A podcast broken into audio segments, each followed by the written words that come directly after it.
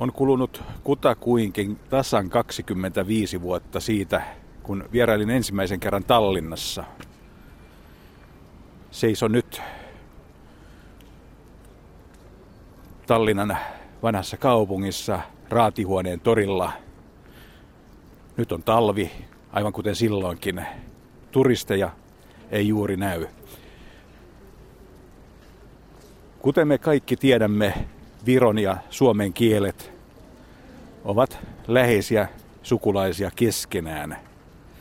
Mutta miten paljon esimerkiksi virolainen keskustelukulttuuri eroaa suomalaisesta ja minkälaiset mahdolliset mentaliteettierot maittemme välillä ovat.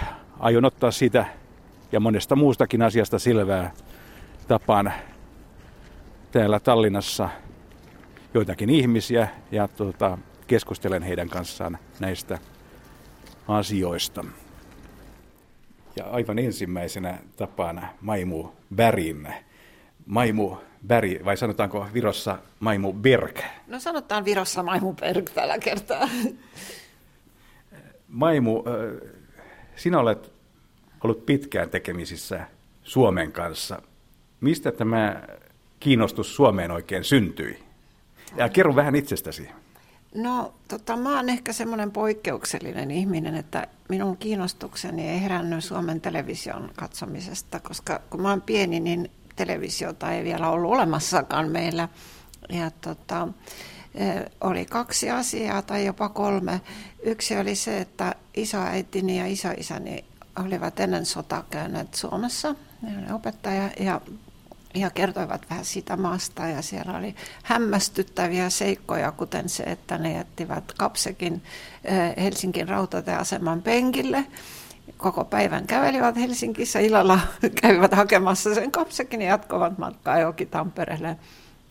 Ja se oli Stalinin aikainen Viro, missä ne kertoivat mulle siitä ja se tuntui minusta ihan uskomattomalta, että semmoinen paikka on olemassa. Sen jälkeen, kun mä itse joskus pääsin vuosien jälkeen sinne Helsingin rautatieasemalle, niin olot oli kyllä muuttuneet valtavasti, mutta, mutta kiinnostus Suomeen oli jäänyt. Että se heräsi niin kotona ja, ja meillä oli semmoisia lehtiä jäänyt, missä oli Suomen sitä kansallisromantiikkaa. Siellä oli Kallelan kuvia ja siellä oli sitä arkkitehtuuria ja nehän herättää niin paljon fantasiaa pikkulapsessa, kun katsoo. Ja, ja, ja että Suomi oli niin lähellä, kuitenkin sinä ei päässyt, että se niin semmoinen unelmien maa. Olet toiminut äh, muun muassa toimittajana, äh, kääntäjänä ja niin edespäin niin missä vaiheessa muuten ensimmäisen kerran itse pääsit käymään Suomessa? Ja puhuitko jo silloin suomen kieltä? Joo, kyllä. Mä pääsin käymään niin, että eh, meitäthän eh, suomen kielen opiskelijoita, eh, me, meitä lähetettiin Tartosta yliopistosta Tallinnaan oppaaksi suomalaisille.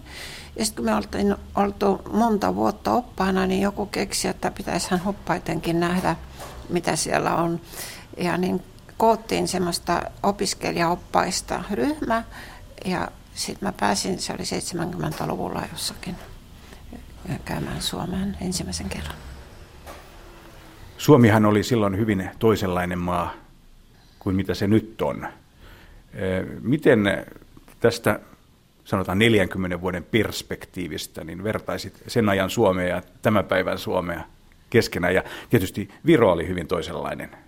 No Viro oli erittäin toisenlainen, mutta toisenlainenhan oli Suomikin. Että se, se, se vaikutti Suomi ehkä sen takia, että meidät ei paljon äh, luvattu olla Helsingissä, mitä siirrettiin heti Kotkaan, mikä oli ystävyyskaupunki on edelleen.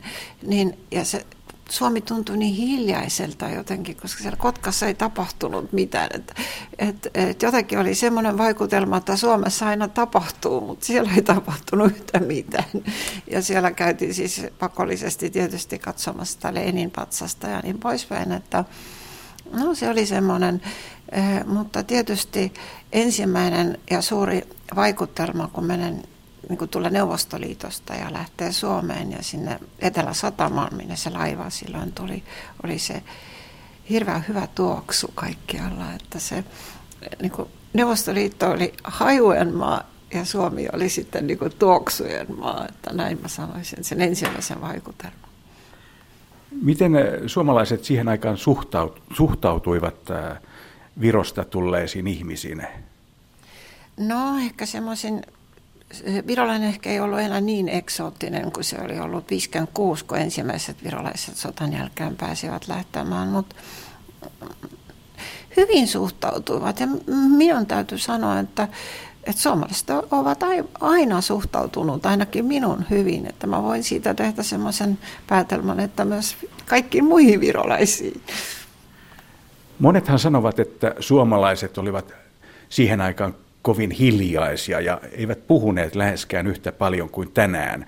Oletko muuten Maimu Berg havainnut tällaista piirrettä, että keskustelutapa olisi jotenkin muuttunut Suomessa, että suomalaiset olisivat nykyään paljon avoimempia, eivätkä sellaisia sisäänpäin kääntyneitä kuin monesti annetaan ymmärtää. No niin kuin sanon, että Suomi tuntui minusta kovin hiljaiselta maalta, kun ensimmäisen kerran kävin siellä. Ehkä suomalaiset ovat eurooppalaistuneet, että, että puhuvat ja pussavat ja, ja niin poispäin. Että tota, no, sanoisin sen, että se riippuu siitä, miten sä itse otat ihmisen. Osaatko sä niin kuin tehdä sen, niin kuin aukaista sen ihmisen ja jos vaikka on suomalainen, senkin pystyy aukaisemaan, että ei hätä. Jäyhän kuoren alta löytyy jonkinlainen sydän kuitenkin. Ja herkkä ja, ja miellyttävä sydän löytyy tavallisesti sieltä, että, että ei ole mitään pettymyksiä ollut minulle ainakin. Miten nyt, kun esimerkiksi seuraat äh, suomalaisia tiedotusvälineitä ja virolaisia tiedotusvälineitä, minkälainen ero näissä on? Että onko, onko paljon sellaisia asioita, joita Virossa käsitellään enemmän tai Suomessa käsitellään enemmän? Ja minkälainen ero, että molemmissa maissa sana on nykyään aika vapaa kai, voidaan sanoa näin? Mulla on vaikea sanoa sitä, koska voi olla, että niin kuin mä suhtautun siihen, mitä virolaiset lehdet kirjoittaa niin kuin suurimmalla emotionaalisuudella kuin mitä suomalaisiin lehtiin. Ehkä sen takia mulla on semmoinen vaikutelma, että Suomen eh, lehdistö on jotenkin hillittyneempi tai semmoinen, ei, ei niin temperamenttinen tai ei niin hyökkävä tai ei niin, niin kuin semmoista sensaatiota takaa-ajava kuin virolainen lehdistö, mutta mut se voi johtua myös siitä, että on niinku ihan mun subjektiivinen vaikutelma, koska mä luen kuitenkin virolaisia lehtiä toisin silmin kuin suomalaisia. Mutta onko tällainen sensaatiohakuisuus näkyvissä myöskin suurissa päivälehdissä esimerkiksi? Siis Virossa? No on, on, on. Ja erityisesti jos seuraa sitä online-puolta, että siellä kyllä on, niin kuin, että tämä pääteksti on puoli, puolista online-sivua ja sitten sivussa on, on kaikki ne sensaatiot, että sä et pääse niistä, vaikka haluaisit, jos sä luet sitä päätekstiä, niin ainakaan silmä vilahtaa sinne sivummalle ja siellä on sitten kaikki juorot ja muut semmoiset. Entäpä valtion televisio ja radio? No, tietty sensaatio tietysti, sehän nyt on nyky, nykymaailmassa ilmeisesti pakollinen, koska se myy ja niin poispäin. Mutta sanoisin, että ainakin erittäin mä pidän niin kuin Viron valtion radiosta, että siellä, siellä mä en ole huomannut semmoisia loukkauksia tai semmoista niin kuin halpamaista suhtautumista sensaation takia. Miten tuota, paljon seuraat suomalaisia tiedotusvälineitä? Onko se ihan päivittäin vai? No voi sanoa, että melkein päivittäin, että enhän mä nyt istu koko ajan telkkarin edessä, mutta mut silloin kun olen kotona ja kun on Suomen uutiset, niin tietysti mä katson ainakin, että mi, miten ne alkaa, että kannattaako katsoa eteenpäin vai eikö, mutta kyllä, että joistakin tapahtumista haluakin saada erilaisia käsityksiä, että, että mitä, mitä sitä niin kuvataan Suomessa, Virossa tai, tai BBC tai CNNissä ja niin poispäin. Niin tosiaan nykyään Suomen televisio ei ole enää mikään henkireikä virolaisilla, vaan kanavia on paljon muita, mitä kautta. Suomen kielen harrastushan on vähentynyt huomattavasti täällä Virossa ja myöskin täällä Tallinnassa. No en tiedä, koska useat virolaiset opiskelevat Suomea sen takia, että ne haluaa töihin Suomeen. Et se on kovin, kovin tärkeä asia ja, ja yksikään suomen kielen opettaja ei ole valittanut, että sillä oli oppilaiden puutetta täällä. Mutta tota, tietysti se ei ole niin kuin semmoinen henkinen reika, niin kuin sä sanoit, mutta jos, jos te näyttäisitte meille teemaa-kanavaa, niin mä en kyllä pääsisi sit paljon ulos kotoa, koska sieltä näytetään aika semmoista, mikä kiinnostaisi, mutta me ei sitä valitettavasti näe täällä. Maimu Berg, äh, kun vertaa sitä, täällä Virossa muuten, äh, kun seuraa jonkin verran virolaisia tiedotusvälineitä, niin täällä kirjoitetaan varsin paljon Suomesta ja aika usein hyvin positiiviseen sävyyn. Miten tuota, arvioit, että suomalaiset tiedotusvälineet käsittelevät Viroa? Onko se tasapuolista se käsittely? No tietysti me ei enää puhu siitä, että Suomi on isoveli ja Viro on pikkuveli, että ne ajat ovat ehkä ohi, mutta tietystihan nyt Suomi ei seuraa ehkä yhtä paljon Viroa kuin mitä Viro seuraa Suomia. Ja se on jotenkin tavallaan normaalia, koska Suomellahan on Ruotsi siellä seurattavana vielä ja, ja, ja Ruotsin vaikutukset vieläkin ja niin poispäin. No,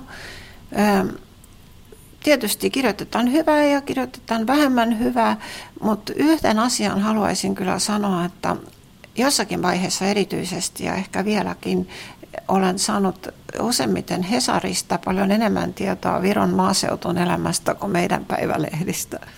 Et se, se kuvaa sitä, että sitä kiinnostusta on kuitenkin juuri Tallinnan ulkopuoleen puolelle, ei, ei ainoastaan Tallinnan alueella. Että Hesarissa on kirjoitettu siitä aika usein. Mistä arvelisit, että se johtuu? No se johtuu ehkä siitäkin, että useat suomalaiset ovat havaitseneet, että, että Viro ei ole Tallinna. Ja että ehkä se, mikä jää Tallinnan ulkopuolella, on jopa kiinnostavampi ja hertaisempi puoli Virosta kuin mitä tämä pääkaupunki. Ja noin puhui Maimu Berg, jolta on juuri ilmestynyt muistelmateos Moe Maja, eli muotitalo. Kyseessä on kaunokirjalliset muistelmat. Ja nyt olen matkalla tapaamaan Rain Koolia. Rain Kooli on virolainen toimittaja, joka asui Suomessa 16 vuoden ajan. Tapan Rain Koolin Virukeskuksen kirjakaupan kahvilassa. Jaa, siellä kirjakaupassa taisi olla liikaa musiikkia, eli me tulimme Rain Koolin kanssa tänne Viruhotellin aulaa. Tämä ehkä on hieman hiljaisempi paikka nykyään. Rai Kooli, eh, sinä olet syntynyt Harkussa vuonna 1971. Kerropa hieman lapsuudestasi ja nuoruudestasi. Sehän on tässä Tallinnan lähellä tämä Harku. Harku on sellainen paikkakunta, että aina kun sanoo olevansa Harkusta, niin ihmiset aika helposti sanoo, että Aa, se on tallinnalainen. Minä sitten korjaan aina, että e, enpä ole tallinnalainen, että olen Harkusta. Ja itse asiassa en ole asunut varsinaisesti ja virallisesti ollut Tallinnassa kirjoilla ennen vuotta 2007, jolloin perheen kanssa sitten muutettiin Suomesta takaisin Viroon. Eli siihen asti tosiaan virallinen kotikuntani oli Harkku, joka on siis pieni kunta tuosta Tallinnasta länteen sinänsä aika mitään sanomaton ehkä siinä mielessä, että siellä ei, ei paljon mitään tuotantoa ole varsinaisesti siinä Harkun taajamassa, jossa, jossa kotitaloni asuu. Mutta toisaalta kyllähän se on jättänyt jälkensä sitten virolaisen historiaan ja, ja myöskin tieteen historiaan, että historiasta puheen ollen ruotsalainen varuskunta, joka hallinnoi Tallinnaa 1700-luvun alussa nimenomaan Harkun kartanossa 1710 antautui sitten eh, veneläisille, jotka piiritti Tallinnaa. Ja siten itse asiassa sinetöi sen kehityskulun, eh, jonka toisessa päässä oli sitten Viron joutuminen lopullisesti Venäjän vallan alle. Ja, ja tämä eh, Harkun kartano on käytännössä kotitalosta katsottuna kivenheiton päässä, eli, eli kotitaloni on tuolla kartanon yhteyteen joskus aikoinaan kaivetun lammen rannalla. Ja sitten taas toisaalta kyllähän Harkku on tunnettu myöhäisimpinä vuosina ollut myöskin tutkimuslaitoksesta, että äitini oli esimerkiksi tässä biologisessa tutkimuslaitoksessa töissä, joka oli osa Viron tiedeakatemiaa. Ja toisaalta, kun ajatellaan vähän laajemmin kuntaa, ei pelkästään mun kotitaajamaa, niin, niin se levittäytyy tuolla läntisessä Virossa Tallinnasta useita kymmeniä kilometrejä tuohon lännen suuntaan ja, ja on nykyään hyvin suosittu asuinalue myöskin. On ollut aikaisemmin ehkä enemmän tällainen kesänviettopaikka, koska siellä ei merenrannalla sitten neuvostoaikana hirveästi asuskeltu, kun se oli rajavyöhykettä. Mutta nykyään sinne on uusia asuinalueita perustettu aika paljon sinne rantatörmän päälle. Ja tuolla hotellin aulassa tuntuu olevan ehkä hieman liikaa tuota melua, eli tulimme kerrosta ylemmäksi tänne Viruhotellin valuuttabaarin eteiseen. Tämähän on legendaarinen paikka, varmasti itsekin kuulit lapsuudessa ja nuoruudessa jotain juttua Viruhotellista, vai kuinka Rain Kooli? Tuolla pienessä äh, kunnassa äh, Tallinnan ulkopuolella, kun asui, täytyy sanoa, että osa kuitenkin kaupungilaispoikien huvituksista ja myöskin puheenaiheesta meni ohi.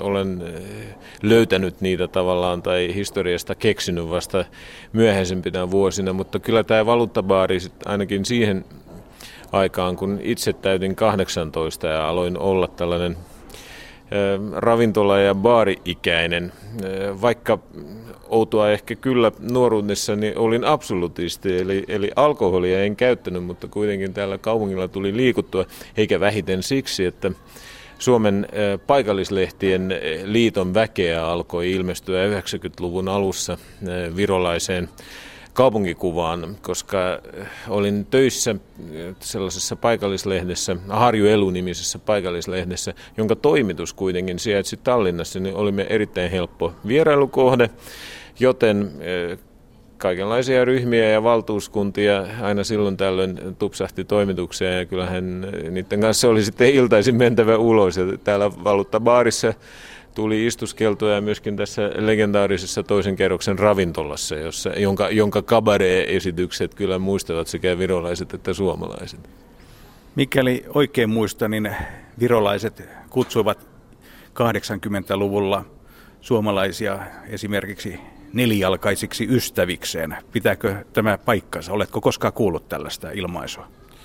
No olen ehkä kuullut useimmiten käytettävän tätä eh, poroilmaisua, eh, joka, siis, eh, jonka alkuperä on hyvin itse vaikea selittää.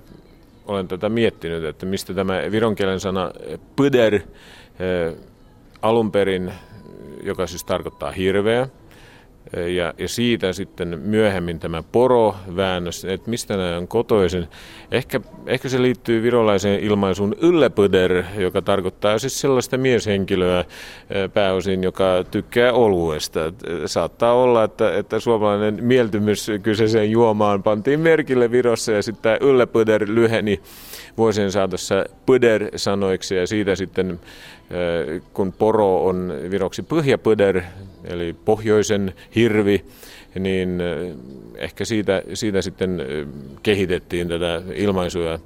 Mutta tosiaan minä muistan nämä kaksi sanaa, eli pöder ja poro, joka, joka suomalaisiin liitettiin. Itse en ole kummastakaan hirveästi pitänyt, koska, koska mä nyt suoraan sanottuna hirveästi tykkää siitä, että, että mitä, mitä tahansa kansaa leimataan tällaisella vaikka hyvän tahtoisella tai hyvän tahtoisiksi naamioiduilla, niin kuitenkin pilkkanimillä. Puhut aivan erinomaista suomea. Rain Kooli, missä vaiheessa joudut ensimmäisen kerran tekemisiin suomalaisten tai Suomen kanssa? Miten se tapahtuu? Kuten varmaan monille virolaisille se tapahtui vähän eri aikaan tai eri vaiheissa. Suomen ja suomalaisuuden kanssa moni virolainen nuori joutui tekemisiin huomattavasti aikaisemmin kuin suomalaisten kanssa. Itse tutustuin Suomeen ja suomalaisuuteen hyvin perinteiseen tapaan, eli television välityksellä. Joskus 80-luvun alussa tarkkaa vuotta en muista. Olisiko ollut 82 tai 83 televisioomme asennettiin tällainen erillinen laite, koska sen aikaiset Neuvostoliitossa myydyt televisiot, hän ei tietenkään suomalaisia televisiokanavia pystyneet ottamaan vastaan. Ja, ja silloinen puoluepamppu Karl Vaino teki kyllä kaikkensa, että asianlaita myöskin näin py- olisi, mutta kyllähän niin sanotusti tiskin alta sitten kyhättiin tällaisia laitteita, joka asennettiin televisioon ja, ja meillekin 80-luvulla sitten nämä suomalaiset kanavat televisioon ilmestyi mustavalkoisina tosin aluksi. Ja, ja kyllähän suomalainen televisio on ollut, sanoisin, että monelle virolaiselle sukupolvelle tällainen ikkuna Eurooppaan, josta Pietari ensimmäinen jo haaveili Pietaria perustellessaan, niin, niin kyllähän tällainen ikkuna Eurooppaan avautui ihan eri tavalla. Tavallaan me oltiin tällaisia ensimmäisiä sukupolvia, joilla, joilla tämä ikkuna oli virtuaalinen, mikä on mu- muuten aika mielenkiintoinen ajatus, että kun ajatellaan kaiken maailman digivallankumousta ja, ja, ja Facebookia ja kaikkea virtuaalitodellisuutta, niin, niin meillä tosiaan tällainen niin kuin, vapauden tuulahdus oli myöskin virtuaalinen. Et, et, suomalaiset kanavat, sitä kautta suomalaisuus ja, ja välähdyksiä myöskin suomalaisesta elämästä alkoi, alkoi aueta meille ennen kuin siis jo vuosia ennen, kun ensimmäistä kertaa ylipäätään päästiin Suomeen. Et esimerkiksi ensimmäiset televisio-ohjelmat mä katsoin varmaan siinä juuri 83, 84 ehkä. Ja, ja tota, ensimmäisen kerran kävin Suomessa äh, 1989, eli viisi vuotta meni aikaa. Ja, ja tota, eihän sitä suomalaista elämänmenoa sillä lailla moni oivaltanut kunnolla, että, että tästä Väiskin K-kaupan mainoksesta on paljon, paljon puhuttu ja, ja kyllähän monelle niin kuin suomalaisuus tavallaan jäi myöskin sille tasolle, että ei, ei ymmärretty siitä suomalaisuudesta sen kompaa. Ajateltiin vaan, että siellä on kivaa ja kaikki on rikkaita ja tavara, tavaraa on kaupoissa, että kyllähän siellä on ihanaa elämää.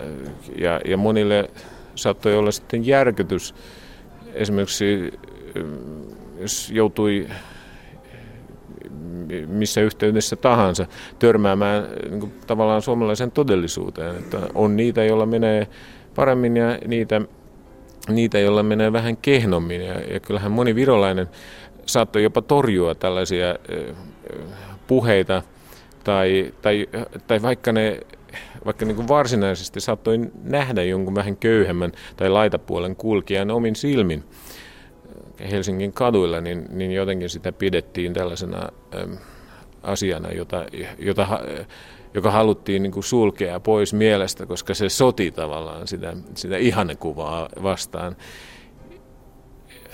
Itse olen ollut ehkä niin kuin luonteeltani hirveän utelias, mutta, mutta myöskin innokas jotenkin purkamaan tällaisia sekä myyttejä että, että, että muutenkin niin todellisuuden rakenteita. Että mua aina kiinnostaa, mikä on asioiden takana. Että sen takia ehkä oli, oli helppo olla omaksumatta tällaista niin kuin täysin mustavalkoista suomikuvaa ja, ja nähdä Suomi siis paljon mielenkiintoisemmana ja, ja monipuolisemmana ilmiönä. Mutta mut kyllähän siinä meni monta vuotta ennen kuin esimerkiksi suomalainen huumori alkoi aueta. Että täytyy sanoa, että Nassesetään pääsin ki- kunnolla kiinni ehkä vasta tuossa vähän vaille parikymppisenä. Että tuollainen 13-vuotias pojankoltiainen ei, ei oikein ymmärtänyt niitä, niitä niin hienouksia siinä Nassisetaan huumorin takana esimerkiksi. Toimit Suomessa toimittajana hyvin kauan. Et minkälainen Suomi oli virolaiselle toimittajalle, tai ehkä voidaan sanoa suomalais-virolaiselle toimittajalle sinun tapauksessasi. Minkälainen maa se oli silloin, kun menit sinne? Tota, saitko heti töitä lehtialalta? Kyllähän Suomi on aina mikään outoa, koska mulla ei tietääkseni ole mitään suomalaisia juuria, paitsi yksi hyvin kaukainen esi-isä jostain 1700-luvulta, joka tämän Kaakkois-Suomen ja, ja Koillis-Viron välisen seprakaupan myötä olisi kuulemma päätynyt Viroon. Mutta siitä huolimatta, että niitä esi ja sitten sen enempää ole, niin Suomi on aina tuntunut mulle hirveän läheiseltä. Enkä usko, että se liittyy pelkästään siihen nuorena aloitettuun television katseluun. Ja, ja sen takia suomalaisen yhteiskuntaan oli hirveän helppo tulla. Mä muistan silloin, kun mä kävin ensimmäisen kerran Suomessa 89 syksyllä, niin moni Virossa varoitti tällaisesta kulttuurisokista, että, että siellä on ihan toisenlaista ja kaupat on täynnä tavaraa ja, ja et, et, se, et, et se vaatii muutaman päivän ennen kuin se totut siihen kaikkeen. Ja mä muistan, että kun mä pääsin sitten perille, niin mulla oli ihan selvä homma, että tämä on just sitä, mitä yhteiskunnan pitää olla. Et kaikki ne puutteineenkin, niin tämä on jees. Tämä sopii, niinku, että tämä on ihmisarvoista elämää. Ja tota, sitten kun mä nyt päätyin Suomeen, niin kyllähän se tavallaan se sama tunne pysyi ja, ja saattoi mua kaiken aikaa, mutta taas toimittajan näkökulmasta tietenkin Suomi oli vähän hankalampi pala, koska kyllähän toimittajana työskentelemiseen tarvitaan ihan erilaiset tiedot yhteiskunnasta ja sen rakenteista ja, ja vaikka nyt aloitetaan jo kunnallisdemokratiasta, että, että kun pelkkään asumiseen maassa. Niin sen takia mä uskon, että se kuvio, minkä kautta mä pääsin suomalaiseen lehdistöön sisälle, oli oikein hyvä. Se tapahtui sillä lailla asteittain, että, että samalla tavalla kuin 90, vuonna 90 elokuussa olin tavannut Tallinnassa täysin sattumulta tulevan vaimoni, niin tapasin myöskin Lauri Hasun, joka oli siihen aikaan Kouvolan Sanomien tällainen tuottajaksi nimitetty uutispäällikkö. Lauri oli, oli kans kova virofani ja Lauri sitten tarjosi heti, että hei, että sä puhut suomea, että rupes kirjoittaa meille. Tällä tapahtuu kaiken maailman mielenkiintoisia asioita. Ja niin mä sitten rupesin itse asiassa ennen kuin oli tiedossakaan mitään ajatusta siitä, että mä muutan Suomeen ja muutan sattumoisin vielä samalle seudulle, koska Anjalankoski, joka on nykyisin osa Kouvolaa ja johon sitten Suomeen muutteessani päädyin, on kuitenkin niin tätä perinteistä Kouvolaa aika lähellä. Että se Kouvolan Sanomat oli siinä, siinä vieressä ja, ja Anjalankoskella asuessa niin mä kirjoittelin, jatkoin tätä kirjoittelua. Että aina kuulin uutisia Viron puolesta ja, ja välitin niitä Kouvolan Sanomin. Mutta sitten taas toisaalta tällaiseen varsinaiseen suomalaiseen toimittajuuteen pääsin sisälle hyvin, hyvin äh, alkutekijöistä aloittaen. Eli Anjalankosken Sanomien taholta tarjottiin tällaista puhdasta teknistä työtä.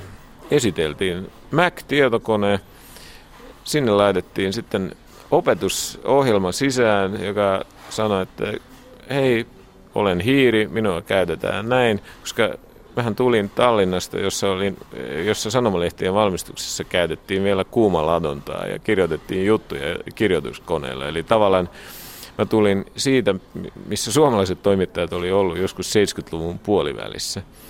Ja tota, sitten mä hyppäsin, äh, ta, ta, otin tav- tavallaan tällaisen 20 vuoden harppauksen ja, ja päädyin sitten heti tietokoneaikaan.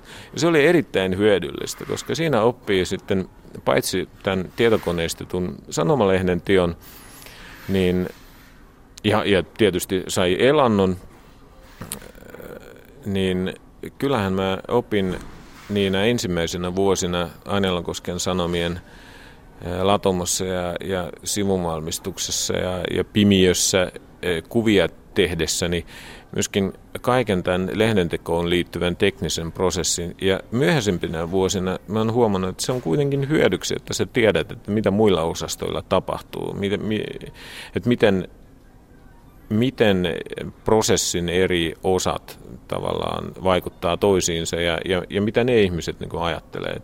Kaikkihan tekee, pyrkii tavallaan samaan päämäärään, mutta, mutta usein toimituksessa syntyy pientä hankausta just siitä, että ihmiset ei tiedosta välttämättä, että mitä, mitä muut tekee, minkälaiset aikataulut niillä on, mikä niitä jarruttaa.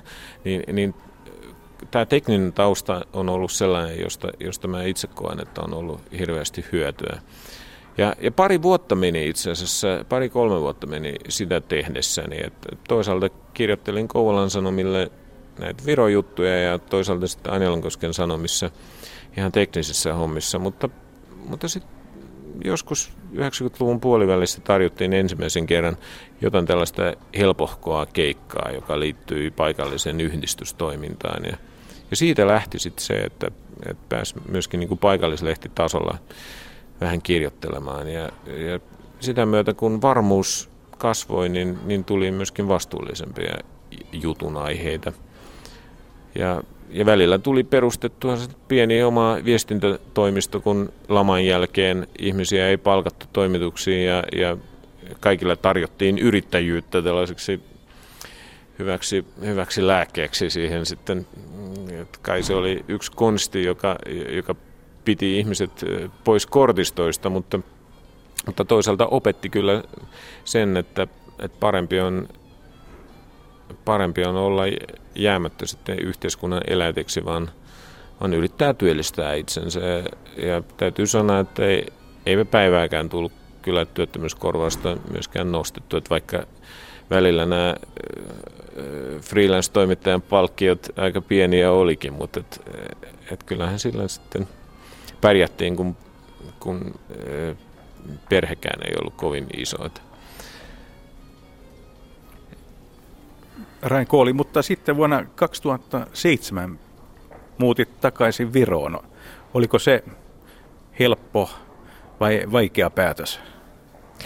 Niin, siis sen jälkeen tosiaan, kun vuonna 1996 pääsin Kouvolan Sanomiin pidemmällä työsopimuksella kiinni ja sitten sen jälkeen työskentelin niin sanotusti oikeissa hommissa, eli, eli, eli sitten ihan sopimuksella ja, ja, ja vakituisena toimittajana lopulta Kymen Sanomissa, niin, niin kyllähän siinä tuli tehtyä kaikenlaisia hommia. Oltu uutistoimittajana ja välillä jopa vuoden verran, vajaan vuoden verran Yleisradiossa myöskin Itä-Uudenmaan radiossa reporterina juttuja tekemässä. Mutta, mutta tota, kai siinä vuosien varrella jotenkin, kun tekee kaikenlaista, niin pakostakin tulee sellainen olo, että, että mitä nyt seuraavaksi ja, ja mitä mä haluaisin kokeilla. Ja en, en välttämättä olisi itse kuitenkaan tehnyt tätä päätöstä ja muuttanut Viroon, koska mulla kuitenkin oli sitten lopulta niin vakituinen työpaikka Kymen Sanomissa ja ei mitään hätää sen puoleen. Ja olin kokeillut sielläkin niin mielenkiintoisia uusia hommia just teematoimittajuutta näiden sanoma-lehtimedian, maakuntalehtien yhteisessä teematoimituksessa. Eli tavallaan mitään pakkoa tulla Viroon ei ollut, mutta siinä taas toisen kerran elämässä täytyy sanoa, että sydän sitten pakotti päättämään, koska vaimo oli matkan varrella sitten vaihtunut virolaiseen ja hän vaikka siihen aikaan oli jo kymmenen vuotta asunut, asunut Suomessa, niin, niin tota, hän alun perin toimittajana, mutta myöskin alun perin Pärnusta kotoisin olevana, niin ei missään vaiheessa ehkä omaksunut tätä suomen kieltä niin hyvin, että olisi pystynyt toimittajan työtä tekemään Suomessa. Ja häntä alkoi sitten kuitenkin vetää yhä enemmän tänne päin. Ei siitä syystä, että Suomessa olisi ollut mitään vikaa, vaan nimenomaan se, että toimittajuus kuitenkin, kun se menee vereen, niin se pysyy siellä varmaan kuolemaan asti. Niin tota, hän sitten yhä enemmän halusi, halusi palata toimittajan uralle ja, ja tota, 2007 se tavallaan sitten kulminoitui. Kirjoitit hiljattain kirjan matkaoppaan Suomeen. Mikä sen kirjan nimi on, Kooli? Kirjan nimi on Kange ja Karge Suome ja usein on kysytty, että mitä se tarkoittaa.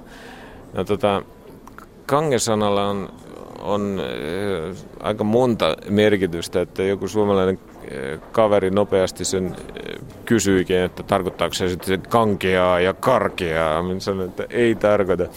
Että ainakin se, mitä mä käsitän, käsitän Suomesta, niin tämä kange liittyy enemmän sisukkuuteen, tiukkuuteen, tavallaan siihen talvisodan henkeen, joka kuitenkin elää suomalaisessa monella tavalla. Ja karge ainakin mun mielikuvissa liittyy aina Suomeen varmaan lapsuudessa nähdyn tällaisen graafisen teoksen kautta.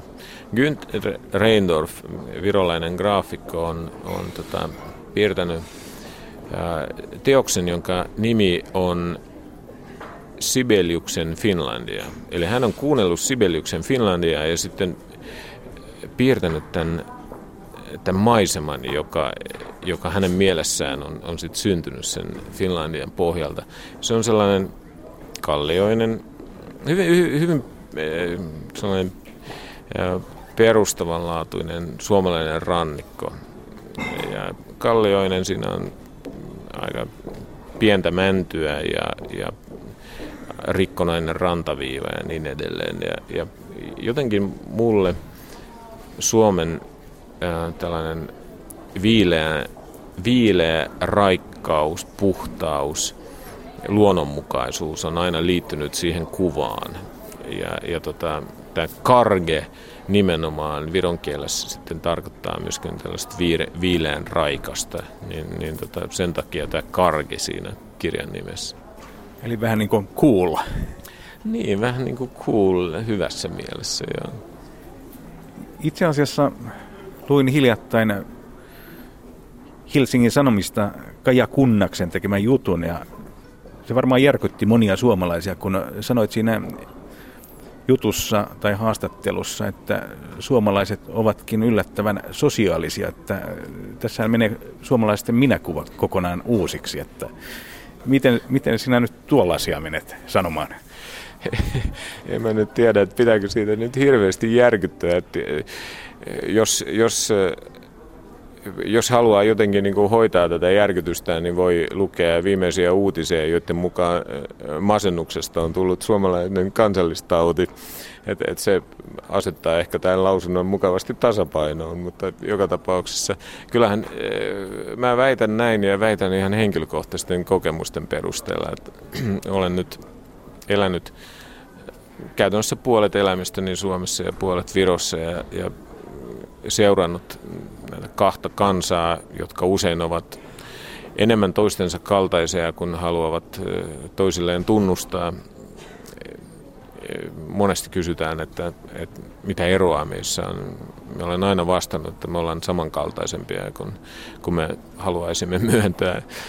Mut, mutta tota, tässä sosiaalisuudessa ja, ja keskinäisessä kanssakäymisessä ja tällaisessa small talkissa, eli on suomalaiset kuitenkin virolaisia edellä. Ja nyt tapaan Baltic Guide-lehden päätoimittajan Mikko Savikon. Mikko, miten päädyit tänne Viroon ja kuinka kauan olet ollut täällä ja kuinka kauan olet ollut lehden päätoimittajana? No vuonna 1994, kun hotelli Viru siirtyi suomalaiseen omistukseen, niin tuli vastaamaan ravintolatoiminnasta ja sen jälkeen jäi sitten tähän maahan ja, ja erilaisten muiden työtehtävien jälkeen sitten vuonna 2005 tulin tähän lehteen, joka nyt sitten lehti täyttää tänä vuonna 20 vuotta. Eli lehti on suurin piirtein saman ikäinen kuin minun Virossa viettämäni aika. Kenelle tämä lehti on tarkoitettu? Ja tämä lehtihän ilmestyy useammalla kielellä. No lehti, niin sanottu peruslehti, eli tämä meidän suomenkielinen lehti on tarkoitettu nimenomaan suomalaisille matkustajille ja, ja tosiaan se on alusta saakka ilmestynytkin. Ja sen jälkeen on tullut vironkielinen versio, joka kertoo Suomesta virolaisille. Ja se, se lehti on nyt eriytynyt niin, että se ilmestyy ainoastaan neljä kertaa vuodessa. Englanninkielinen lehti kertoo samalla tavalla kuukausittain virolais, Virosta ulkomaalaisille. Ja se osittain korvaa myös aikaisemmin ilmestynyttä ruotsinkielistä lehteä. Ruotsalaisten määrä tässä maassa matkailussa on niin pieni, että ruotsalaisille ei kannattanut tehdä omaa lehteä. Uusin tuote on venäläisille myös neljä kertaa vuodessa ilmestyvä lehti. Tämä lehtihän on ilmaislehti, että tuleeko se lehti toimeen sitten pelkästään näillä mainos, mainos tuota, tuloilla? Nimenomaan niillä ja pienessä määrin on tilaustoimintaa, mutta lähinnä se menee postimaksuihin. Että, tosiaan, niin kuin mä kerroin, niin tänä vuonna tulee 20 vuotta täyteen ja tämä talo, jossa me ollaan, niin on, on käytännössä tämä firman oma talo tai puolikas tästä, tässä on toinen omistaja toisessa päässä. Nyt kun olet seurannut Viroa ja Suomea yhtä aikaa yli 20 vuoden ajan tai noin 20 vuoden ajan, niin minkälaisia eroja ja yhtäläisyyksiä olet havainnut esimerkiksi keskustelukulttuurissa? No keskustelukulttuuri on ehkä yksi kaikista eniten erilaistava Lyhyesti sanottuna suomalaisen ja virolaisen keskustelukulttuurin erona on tauot ja päälle puhuminen, niin kuin sanotaan täällä. Eli virolaiset eivät siedä suomalaisten mietintäaikoja keskustelussa. Jos suomalainen vahingossa virolaisen kanssa pitää pienen tauon, niin virolainen aloittaa välittömästi keskustelun tai jopa on keskeyttänyt ennen, jonka jälkeen suomalainen loukkaantuu ja ei puhu enää. Eli eh, keskustelukulttuuri on tältä osin ihan erilaista. Tietenkin viron kieltähän puhutaan paljon nopeammin, jos puhutaan kielistä, kuin suomea. Sanat ovat lyhyempiä vielä.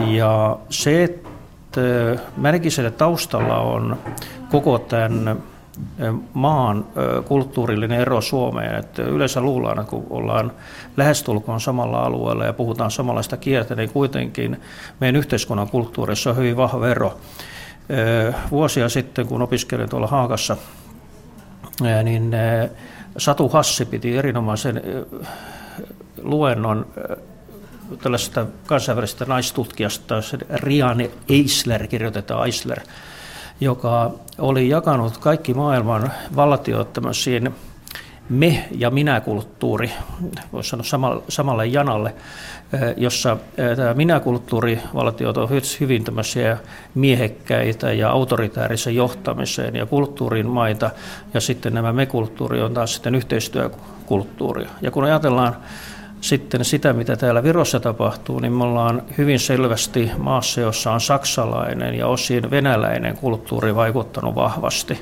Halusivat virolaiset sitä tai ei. Suomessa taas on ruotsalaista ja skandinaavista kulttuuria. Ja kun tullaan yli Suomenlahden, niin me tullaan hyvin suur, suuren niin kuin esteen yli, tai, tai ylitetään melkoinen este tässä, tässä kulttuurimaastossa.